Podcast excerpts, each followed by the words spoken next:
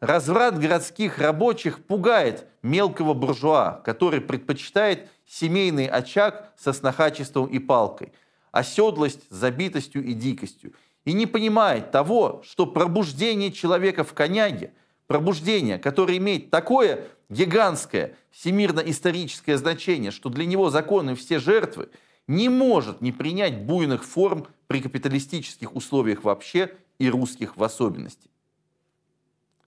Здесь Ленин высказывает две важнейшие мысли.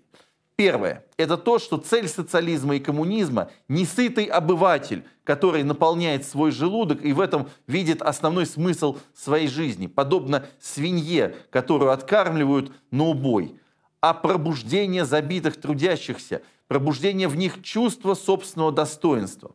Отсюда и задача нового общества состоит не в простом обеспечении изобилия и социальных прав и материальных благ, а в обеспечении свободного и всестороннего развития всех членов общества. Материальное благосостояние – бесспорно необходимое условие, но именно условие для реализации главной цели – свободного и всестороннего развития всех членов общества. Это главная цель.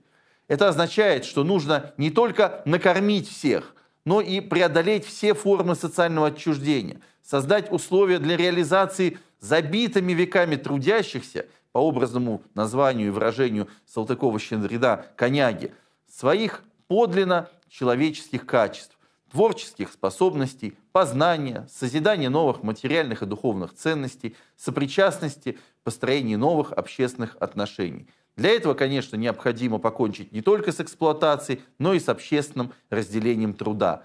Вот это пробуждение носит такой серьезный всемирно-исторический масштаб, что, по мнению молодого Ленина, ради такой глобальной исторической цели законы все жертвы. Именно поэтому задача пробуждения человека в коняге стоит и сегодня на повестке дня, является и сегодня одной из важнейших и труднейших задач коммунистов.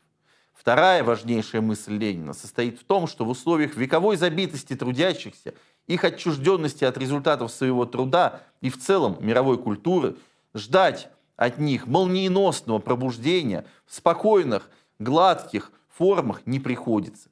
Пробуждение человека в коняге будет сопровождаться самыми суровыми, в том числе кровавыми и жестокими формами. Но именно в этих муках истории родится новое общество и новый человек. Об этом следует помнить, и к этому следует готовиться тем, кто считает себя сторонником коммунистических идей. В белых перчатках коренные всемирно-исторические изменения не делаются.